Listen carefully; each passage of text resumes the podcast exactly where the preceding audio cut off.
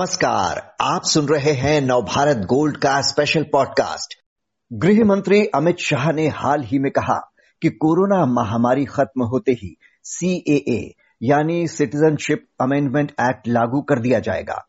हालाँकि संसद से पास होने के बाद यह कानून 10 जनवरी 2020 को ही लागू कर दिया गया था, लेकिन कोविड महामारी की वजह से उसके नियम कायदे तय नहीं हो पाए थे। इसलिए सीए पूरी तरह लागू नहीं हो पाया था। क्या सरकार वाकई गंभीर है इस बार ये कानून लागू करने के लिए? और विरोध के बीच ये कैसे मुमकिन होगा? यही जानने के लिए बात करते हैं नदीम जी से जो नवभारत टाइम्स के नेशनल पॉलिटिकल एडिटर हैं। नदीम जी नागरिकता संशोधन कानून तो 2020 में ही बन गया था लेकिन नियम तय नहीं हो पाए थे। तो अब सरकार की क्या तैयारी है? क्या नियम कायदे तय हो गए हैं? क्या वो वाकई गंभीर है इस बार इसे लागू करने के लिए? दरअसल अक्षय जी, नियम तो अभी भी नहीं बन पाए हैं और उसको जो बनाने के पीछे जो सरकार की मंशा थी, वो थोड़ा सा कई राज्यों के अलग अलग मूड को देखते हुए सरकार उसको थोड़ा सा बढ़ाती चली जा रही थी। लेकिन इस वक्त जब अमित शाह जी ने ये मुद्दा उठाया है तो ज़रूर इस सवाल का जवाब सभी लोग पाने की कोशिश कर रहे हैं कि अमित शाह जी ने ये मुद्दा अचानक और इसी वक्त क्यों उठाया? दरअसल उसके पीछे की जो वजह है वो ये है कि पश्चिम बंगाल में बीजेपी की स्थिति दिन पर दिन बहुत ही कमज़ोर होती जा रही है। और पश्चिम बंगाल में बीजेपी ने जो मतुआ समुदाय है जिसका कम से कम सात से लेकर आठ लोकसभा सीटों पर और चालीस से लेकर पैतालीस विधानसभा सीटों पर बहुत अच्छा प्रभाव है, वो बीजेपी के समर्थन में मतुआ समुदाय रहता है और उसका समर्थन बीजेपी ने हासिल किया था। लेकिन बीजेपी ने जब इस मुद्दे को लटकाना शुरू किया, टालना शुरू किया तो समुदाय में बहुत ज़्यादा निराशा देखी जा रही है और हाल के दिनों में जिस तरह से पश्चिम बंगाल में, बीजेपी में भगदड़ जैसी स्थिति है तो जो मतुआ समुदाय की नुमाइंदगी करने वाले बीजेपी के सांसद, विधायक हैं, उन्होंने अमित शाह जी तक ये बात पहुंचाई थी कि साहब, पार्टी तो यो भी कमज़ोर हो रही है और जिस समुदाय से हम बड़ा समर्थन हासिल करके आए हैं, वो भी अपने को बेचैन महसूस कर रहा है, ठगा सा महसूस कर रहा है। और इसी बीच ममता बनर्जी ने चुनौती भरे अंदाज में कह दिया कि वो अपने राज्य में सीए को लागू नहीं करेंगी। ऐसे में अमित शाह जी की एक मजबूरी हो जाती है कि वो अपने पश्चिम बंगाल में अपनी पार्टी की नींव को मज़बूत करने के लिए और भगदड़ को रोकने के लिए उनको ये कहना पड़ा है कि कोविड काल खत्म हो गया है और हम ये कानून को लागू करेंगे। दरअसल इसे एक बोस्टर डोज की तरह देखा जा रहा है सियासी हलकों में। उनके इस बयान को पश्चिम बंगाल में अपनी पार्टी को बचाए रखने के लिए। जी शायद और यही वजह है कि उन्होंने इसकी घोषणा पश्चिम बंगाल में ही की। हालाँकि ये बात भी है कि कोविड महामारी कब खत्म होगी ये भी कोई नहीं जानता, इसलिए इस बात के भी क्या मायने हैं, ये भी समझना होगा। आपने जैसे कहा कि ममता बनर्जी ने कहा है कि बंगाल में तो हम किसी हाल में लागू नहीं होने देंगे। यानी कि विपक्ष एक तरह से तैयार दिख रहा है कि वो एक बार फिर इसका विरोध करेगा। पिछली बार हमने देखा इतने विरोध प्रदर्शन हुए, उसके बावजूद सरकार टस से मस नहीं हुई, उसने बातचीत तक नहीं की और संसद में बिल पास करवा लिया और कानून भी बना दिया। अब जब गृह मंत्री की घोषणा एक बार फिर हुई है, इसके बाद विरोध की आवाज़ें फिर मुखर हो सकती हैं तो क्या सरकार की इस बार क्या तैयारी है, वो कैसे डील करेगी, क्या वो इस बार बातचीत कर समझाने की कोशिश करेगी सभी पक्षों को? देखिए रास्ता तो अभी भी बीजेपी के लिए या केंद्र सरकार के लिए आसान नहीं है हम्म। क्योंकि उनकी पार्टी बीजेपी को अगर पश्चिम बंगाल में ये कानून सूट कर रहा है तो लेकिन असम में उन्हीं की पार्टी को ये कानून सूट नहीं कर रहा है क्योंकि असम के लोग इस कानून के विरोध में खड़े हैं। तो बीजेपी ने जो टाला था, वो असम के मद्देनजर ही टाला था। उसको लग रहा था कि अगर हम कलकत्ता में, बंगाल में इस कानून को किसी तरह लागू करा देंगे तो असम में हमको इसका नुकसान उठाना पड़ जाएगा। तो इस तरह बहुत आसान नहीं है, लेकिन बीजेपी और जो नरेंद्र मोदी जी की सरकार है, उसके बारे में ये कहा जाता है कि अगर वो किसी चीज़ का संकल्प ले लेती है तो उसको लागू ज़रूर कराती है।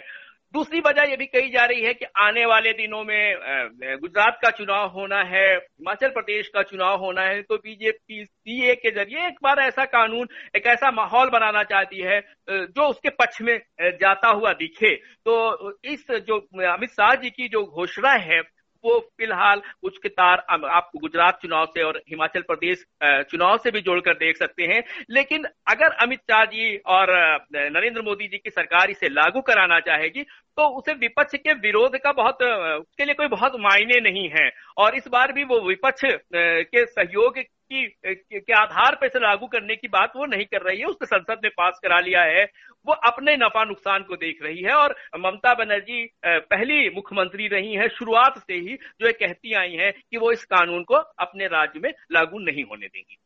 आप गुजरात और हिमाचल की बात कर रहे हैं कि वहाँ जो चुनाव है आने वाले समय में, उनका ध्यान रखकर, लेकिन कुछ एक्सपर्ट्स ये भी कह रहे हैं कि इस वक्त जो टाइमिंग चुनी है, वो सरकार ने इसीलिए चुनी है कि नज़दीक में कोई चुनाव नहीं है, लोकसभा चुनाव में भी अभी पूरे दो साल हैं। तो ये एक बिल्कुल मुफीद समय दिख रहा है सरकार को कि ये लागू करने की बात कह दी जाए। देखिए अक्षय जी देखिए जब ममता बनर्जी ने चुनौती दी उसके बाद ही अमित शाह जी आए सबको सामने आना पड़ा क्योंकि उनकी पार्टी के लोगों ने कहा कि देखिए वहाँ पर तो वो चुनौती दे रहे हैं कि लागू नहीं होने देंगे और अगर हम खामोश रहे हम्म। तो इसका बहुत बड़ा खामियाजा हमको भुगतना पड़ेगा।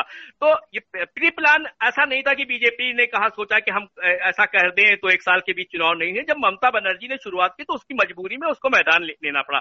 लेकिन बीजेपी फ़िलहाल इस मुद्दे को अगर आगे बढ़ी है तो उसकी जहन में दो राज्यों के चुनाव भी हैं, क्योंकि तो उसको लगता है कि वो घुसपैठ के मुद्दे को गुजरात और हिमाचल प्रदेश में भुनाने की कोशिश करेगी, और उसको लगेगा, उसको, उसका उसका नज़रिया यही उसकी रणनीति भी यही होगी कि वो वहाँ के वोटर को बताना चाहेगी कि देखिए, हम घुसपैठ को रोकने के लिए इतना संकल्पबद्ध है और ये विपक्ष है जो इस कानून को लागू नहीं होने देना चाहता है। तो उसको लगता है कि अगर विपक्ष विरोध में खड़ा हुआ इस कानून को लागू करने में तो उसे गुजरात और हिमाचल प्रदेश में ज़रूर लाभ मिलेगा। वो कि वो कह सकेगी कि विपक्ष जो घुसपैठिए हैं उनको भारत में ला, ला, लाने की पैरवी कर रही है।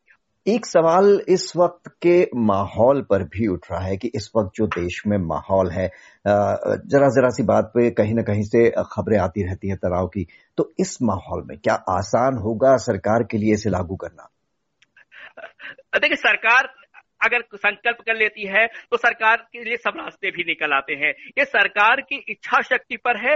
सरकार अगर ने, अगर ठान लिया है कि इसे लागू करना है तो वो लागू करके रहेगी। अब निर्णय मोदी सरकार पर है कि वो इसे, जो अमित शाह जी की घोषणा है, वो उसको लागू मतलब उसमें कितनी सच्चाई है उसमें कितनी ताकत है, वो बंगाल के अपने किला ढहने को बचाने की के लिए उसका बयान था या सच में गंभीर है यह भी कह, कहा नहीं जा सकता है। लेकिन अगर सरकार लागू करने के लिए कृत संकल्प है तो वो लागू कर सकती है, विरोध उसके लिए कोई मायने नहीं रखता है। कोविड महामारी के दौरान हमने देखा किसान आंदोलन हुआ काफ़ी विरोध हुआ। अंततः सरकार को किसानों की जिद के आगे झुकना पड़ा, जबकि सीए के पिछले विरोध में हमने देखा था कि सरकार ने कोई बात नहीं की। लेकिन अभी अगर आप कह रहे हैं कि सरकार बिल्कुल इसको लागू करके रहेगी, लेकिन क्या इस बार कोशिश होगी कि सभी पक्षों को समझाने की एक बार बात करें, सबको साथ लेकर समझाएँ क्यों ये करना चाहते हैं हम? देखिए सरकार को मालूम है बीजेपी को मालूम है कि विपक्ष इस मुद्दे पर उसका साथ नहीं देगा। तो सरकार बेवजह इस पर अपनी शक्ति को जाया नहीं करना चाहती है सरकार के लोगों का कहना है और कि भाई वो विपक्ष उनका साथ क्यों देगा? विपक्ष की अपनी प्रतिबद्धता है, उसकी अपनी आइडियोलॉजी है तो सरकार को बिल्कुल स्पष्ट नज़रिया है कि विपक्ष साथ नहीं देगा तो वो विपक्ष पर अपना कोई वक्त बर्बाद नहीं करेगी। सरकार अगर संकल्प होगी, सरकार को लगेगा कि इसको लागू करने से उसका फ़ायदा है तो वो हर हाल में लागू करेगी। लेकिन वो देखना चाहेगी कि उसको लागू करने से उसको कितना नफा नुकसान होता है। वो अपने नफा नुकसान के हिसाब से इसको लागू करेगी, लेकिन वो विपक्ष विपक्ष के दबाव में लागू नहीं करेगी, ये नहीं कहा जा सकता है, क्योंकि विपक्ष का दबाव उसके लिए कोई मायने नहीं रखता है। वो सरकार है, उसके पास साधन है उसके पास इच्छा शक्ति और मोदी जी जैसी सरकार है। तो लेकिन बस वो अपना नफा नुकसान देखेगी कि अगर हम इसको लागू करते हैं तो जो, जो जिन राज्यों में इसका कानून का विरोध हो रहा है खासतौर पर असम में जहाँ पर बीजेपी की खुद की सरकार है और असम के लोग नहीं चाहते हैं कि जो बाहर से लोग उनके यहाँ आए हैं उनको नागरिकता मिल जाए क्योंकि मूल असम के लोग इस बात के कतई पक्षधर नहीं है कि उनकी जो सांस्कृतिक पहचान है वो कहीं नष्ट हो। तो बीजेपी अपना नफा नुकसान का आकलन कर रही है और उसके आधार पर ही वो आगे बढ़ेगी और विपक्ष का विरोध उसके लिए कोई मायने नहीं जी तो फ़िलहाल तो आ, सरकार ने अक्टूबर तक का समय लिया है नियम कायदे तैयार करने के लिए। देखते हैं कि क्या वो वही समय होगा जब ये कानून लागू होगा। बहुत बहुत शुक्रिया नदीम जी आपका।